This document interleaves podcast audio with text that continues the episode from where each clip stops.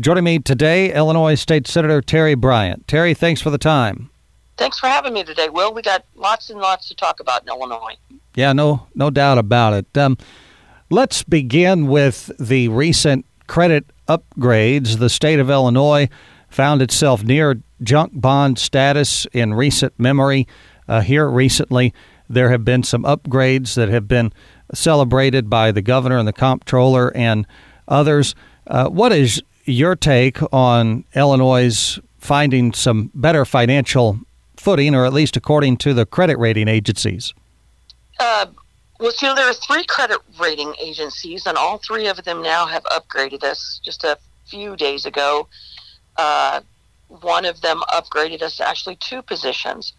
So, you know, if we look at both sides of this, first, it's a good thing to be upgraded because, uh, you, you know, just a few years ago, we were at the point where we were going to be put in junk bond status, which by federal law would mean that we could no longer borrow any money if we needed to. That's a bad thing in that sometimes we do have to bond certain things, right? Uh, but it's all you know. It the the flip side of this is that I'd like to see us get into a position in Illinois where we no longer have to borrow money because we t- we tend to get ourselves in trouble as far as the credit ratings go. Uh, you and I were kind of talking about earlier uh, before we went on the air that uh, it's a little bit like when someone files for bankruptcy and a credit card company wouldn't give the person a credit card prior to filing for bankruptcy because they were a bad credit risk. But after they filed for bankruptcy, they would give them a credit card because now they have no debt. So in the case of Illinois, we are in a better position than we were, say, at the you know in 2017 when the budget impasse ended, in that we are now paying our bills on time. Uh, we we did make our pension payments. We made a little bit larger pension payment than what was required for this year. We put a million, I'm sorry, a billion back for a rainy day fund. We haven't had a rainy day fund for some time. Those are all super good things, right? But we got to that place by basically saying having a, a tax increase. So we're taking more money out of people's pockets. I would like us to start returning some of that money to folks. And so, good, bad, there's a lot of other things in this we can talk about, but I'll take a breath. Well, and in the way that it interacts with the budget, which was adopted this year, does it mean anything uh, for Southern Illinois budgetarily? Well, the budget the budget for this year, this fiscal year, which was approved straight down party lines, was for forty six and a half billion dollars. So, just for the listeners to get some perspective on that, when I came into office in 2014, the income tax increase had uh, sunsetted back to uh, a level of I think it was 3.75 percent, right? And we went two and a half years with no budget ultimately went to 4.95 where it had been 5. So, not to get too much in the weeds, let's just look at this. When I came into office, the budget was $32.5 billion. Our spending was 36 billion. So, after two and a half years of a budget impasse, we uh, in, you know increased the income tax and passed a budget that was at 36 it was 36 and a half i think 36 and a half billion with 36 and a half billion dollars of revenue the following year, in 2018, Rauner signed a budget that was for $37.5 billion. Pritzker's first year in office, the budget was $40 billion. His second year in office, it was $42 billion. This year, it's 46.5 billion. So we've jumped another 4.5 billion just in the last year. So our spending is not under control. And we did have, you know, Governor Pritzker told everyone in this state that if we didn't pass a progressive income tax, we were going to fall off the cliff. You know, it was going to be Armageddon and so forth. The taxpayers of the state said, no, we're not doing a progressive in- income tax. And lo and behold, we have enough revenue this year without a progressive income tax. But we have a legislature and a governor who pass a budget and a governor signs a budget for four and a half billion dollars than last year. What it looks to me like is we have a Democrat uh, legislature and a Democrat governor who are trying to force us into another tax increase. So I think no matter what the credit rating uh, companies are doing right now or organizations, the people of Illinois need to be looking at this and there should be red flags going up and bells and whistles saying, we're just not going to go for this anymore. So uh, I think that's what we really need to be looking at.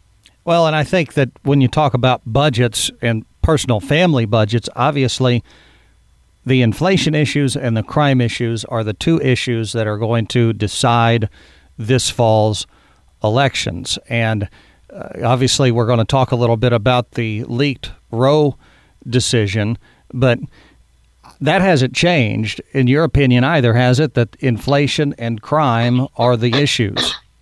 No, those are those are the issues. I would add corruption into that. So, cost of living, crime, corruption, they all kind of work hand in glove. So when you have a state that is uh, that reaches a level of corruption where you know we have a former speaker of the house who's been indicted and whose trial is coming up when you have someone like the CEO of ComEd the largest energy company in the state who's also been indicted when you have multiple mayors you have uh, city council members in Chicago and so forth. That corruption costs the state which then costs taxpayers. And then at the same time, we have a majority party who believes that criminals should be turned loose on the street and law abiding citizens should be made into criminals either by uh, gun laws or some of the other you know some of the other mandates that are out there so yeah crime and corruption and cost of living are the issue and the pocketbooks of the normal person who's right now just trying to put gas in their car for instance you know the republican plan for this year that the tax uh, relief that the Republicans were looking at was to take one percentage point away from the sales tax that goes on gasoline. I wish it was totally done away with. That's the sales tax. If you take out, you know, the fact that that one percent would be taken out, taken out, that was going to save consumers over two hundred million dollars. Instead, the majority party, the Democrat Party of Illinois, said, "No, we just want to stop the increase that's going to happen automatically in July. That's not a bad thing, except that that money goes into the lockbox that fixes our roads and bridges. The sales tax money does not go into that lockbox. So the governor, the governor's party, basically said we won't have that two cents increase, but the Republicans' plan would have saved everyone 17 cents on top of what they're spending. So the Democrat plan just basically said you won't have to spend an additional two cents. Uh, so, you know, there's there are, there were two competing plans. The Republicans did have a plan, was totally ignored. And by the way, that Democrat plan uh, only um, halts that two cent increase from uh, from July to January. So it's just a six month halt on that that increase in the motor fuel tax. So uh, I think folks need to realize that uh, the um, you know uh, at your pocketbook, uh, that pocketbook needs to translate to the ballot box, and uh, hopefully they'll make those decisions. Illinois State Senator Terri Bryant with me. Another one of those pocketbook issues comes in the form of a press release from Ameren, Illinois, a few weeks ago. I'd never seen anything quite like it because usually Ameren is a fairly neutral operator, but they began to talk about the potential for rolling brownout uh, brownouts this uh, summer across the state of Illinois, and they pointed directly to the fact that Illinois has moved too fast when it comes to clean energy legislation. Uh, would you give me your perspective on whether or not Illinois has moved uh, too fast in regard to adopting clean energy legislation? Oh yeah, definitely. So we uh, we debated this on the Senate and the House floor with the um, the new energy bill that passed. Uh, it demands that Prairie State Energy in Marissa close by 2035. There are some stipulations that allows it to stay open till 2045 if certain criteria is met in regard to carbon emissions. Now, um, I want to break this up into two parts of the state. So the northern part of the state uh, receives their energy from a, a different grid than Southern Illinois does, and their energy grid is uh, their their provider, which takes off of that grid, is ComEd. Down here, we we come off of a the, what's called the MISO grid.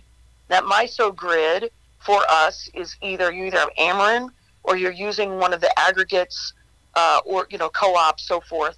Um, and so, in regard to the MISO grid, uh, when the uh, there's a there's a auction that happens where the energy is purchased, uh, we didn't do very well, and so Ameren is sending out notice to folks to say that because of the energy bill and because of how fast the environmentalists forced us into this, uh, our, our electric bills probably in this next year, uh, the average residential fa- you know, family at the residential level is going to go up about $500 per month. I'm sorry, I'm sorry, $500 uh, annually. And we're looking at rolling brownouts on the hottest days of the summer and rolling brownouts uh, in the coldest days of the winter. Now, Ameren would not have sent that notice out if they did not believe it was actually going to happen, because that's not something you want to panic people about. In addition to that, and the reason I wanted people to kind of get perspective between ComEd and Ameren is that the legislation itself allowed for the ComEd customers, uh, or in that ComEd network, there were some carbon uh, uh, per, uh, breaks that happened. So you could buy the carbon credits. That was specifically allowed for ComEd only, ComEd area only. The Ameren area does not get those or the ability to get those carbon credits. So ComEd is not going to see the same kind of increases that the Ameren people are, and that's us down here. So um, it, and there were some municipalities that go up all the way to Kankakee. So it isn't just you know, it isn't just Southern Illinois, but anybody that is on that uh, that is going to receive their energy because of Prairie State Energy, we're looking at higher energy costs, and we're looking at rolling brownouts. And folks, I hate to. Be, I'm not trying to be ultra partisan in these discussions that we have, but this vote went straight down party lines. And again, that's something that people need to take note of. There's one party control in this state it happens to be Democrat right now, and they are not giving right attention to Southern Illinois. They're not treating us the way we should be treated, and people need to recognize that.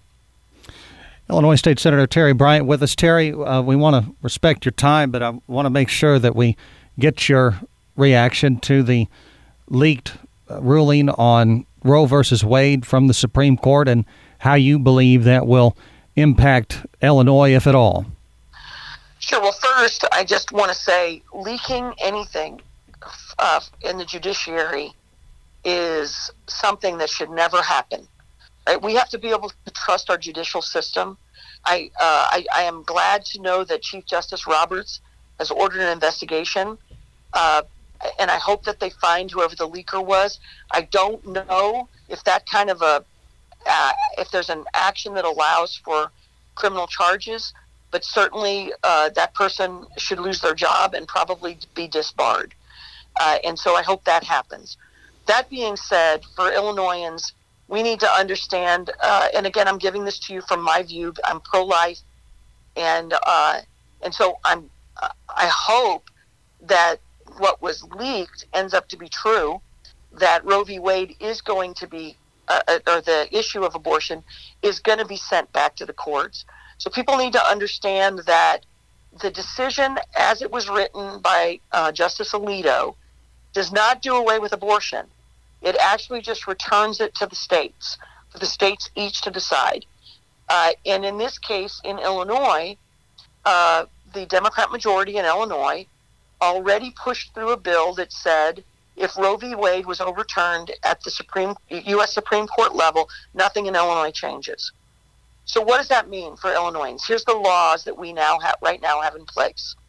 You can get an abortion in Illinois for any reason at any time of the pregnancy. That includes all the way up to the point that the baby is being delivered. So for any any time of the pregnancy, for any reason. Uh, in addition to that, it is possible in Illinois to have it be 100% taxpayer funded.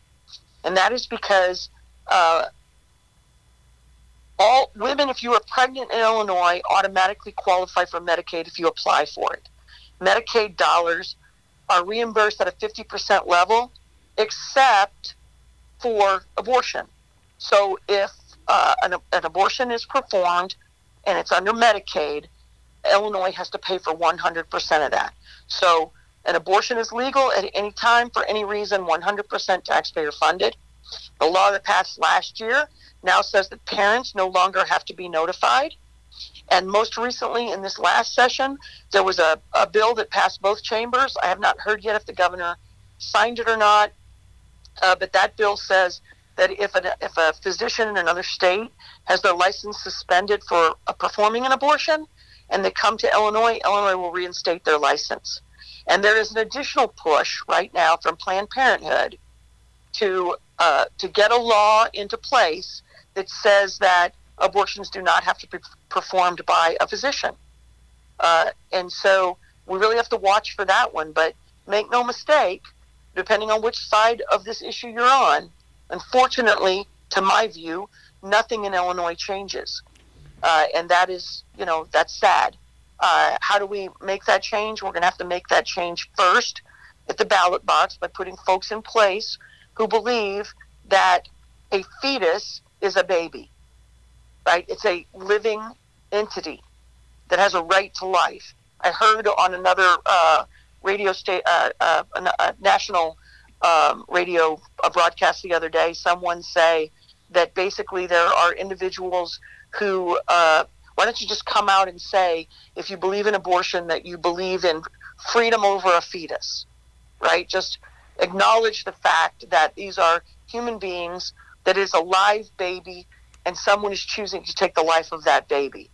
In Illinois, no matter what happens right now with the federal at the federal level in the Supreme Court, nothing changes in Illinois. And that's unfortunate in my view. Well, it seems like every time I think that the majority Democrats in Springfield have run out of abortion legislation to pass, they come up with something else. I mean, this will mean that Illinois residents, your tax dollars are going to be paying for abortions not only for Illinois residents, but likely for people uh, from all over the Midwest, as uh, J.B. Pritzker has made it clear that he wants Illinois to be the abortion capital of the Midwest. I don't know how else to describe it. Yeah, so that's already happening right now, Will. What happens is Planned Parenthood uh, uh, helps women get to Illinois, helps them establish residency here. It only takes a short amount of time, uh, or I'm sorry, helps them to establish their Medicaid, and then takes them into a Planned Parenthood facility, performs the abortion, lets them recover, and then gives them transportation back to another state.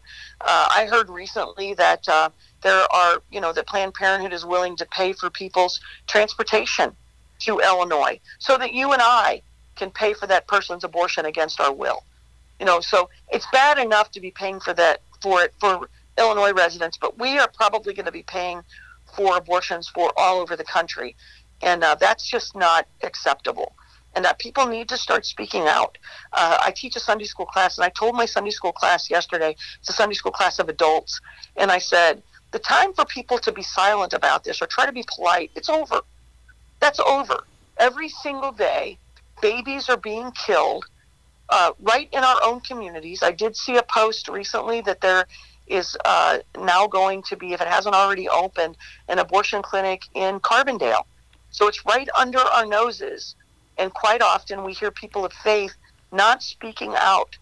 And you, you have to speak out. And not only do you have to speak out, but you got to put your money where your mouth is. I just recently, last week, completed a diaper drive uh, for Pregnancy Matters. We also had a lot of people give us some money that we turned over to Pregnancy Matters in Carbondale. There are other crisis pregnancy centers. And the fact is that those crisis pregnancy centers give women an alternative. There are alternatives to killing your baby. You know, there uh, there are uh, folks who will take that baby and adopt them. There there are also there's also money to help women who are in crisis so they can keep their own babies. And so, if you're not aware of where those facilities are, please get educated on that. We'll be happy to help folks if they call here to to get uh, a place where you know. Do you know that yesterday that there were protests that happened in front of churches on Mother's Day in favor of abortion?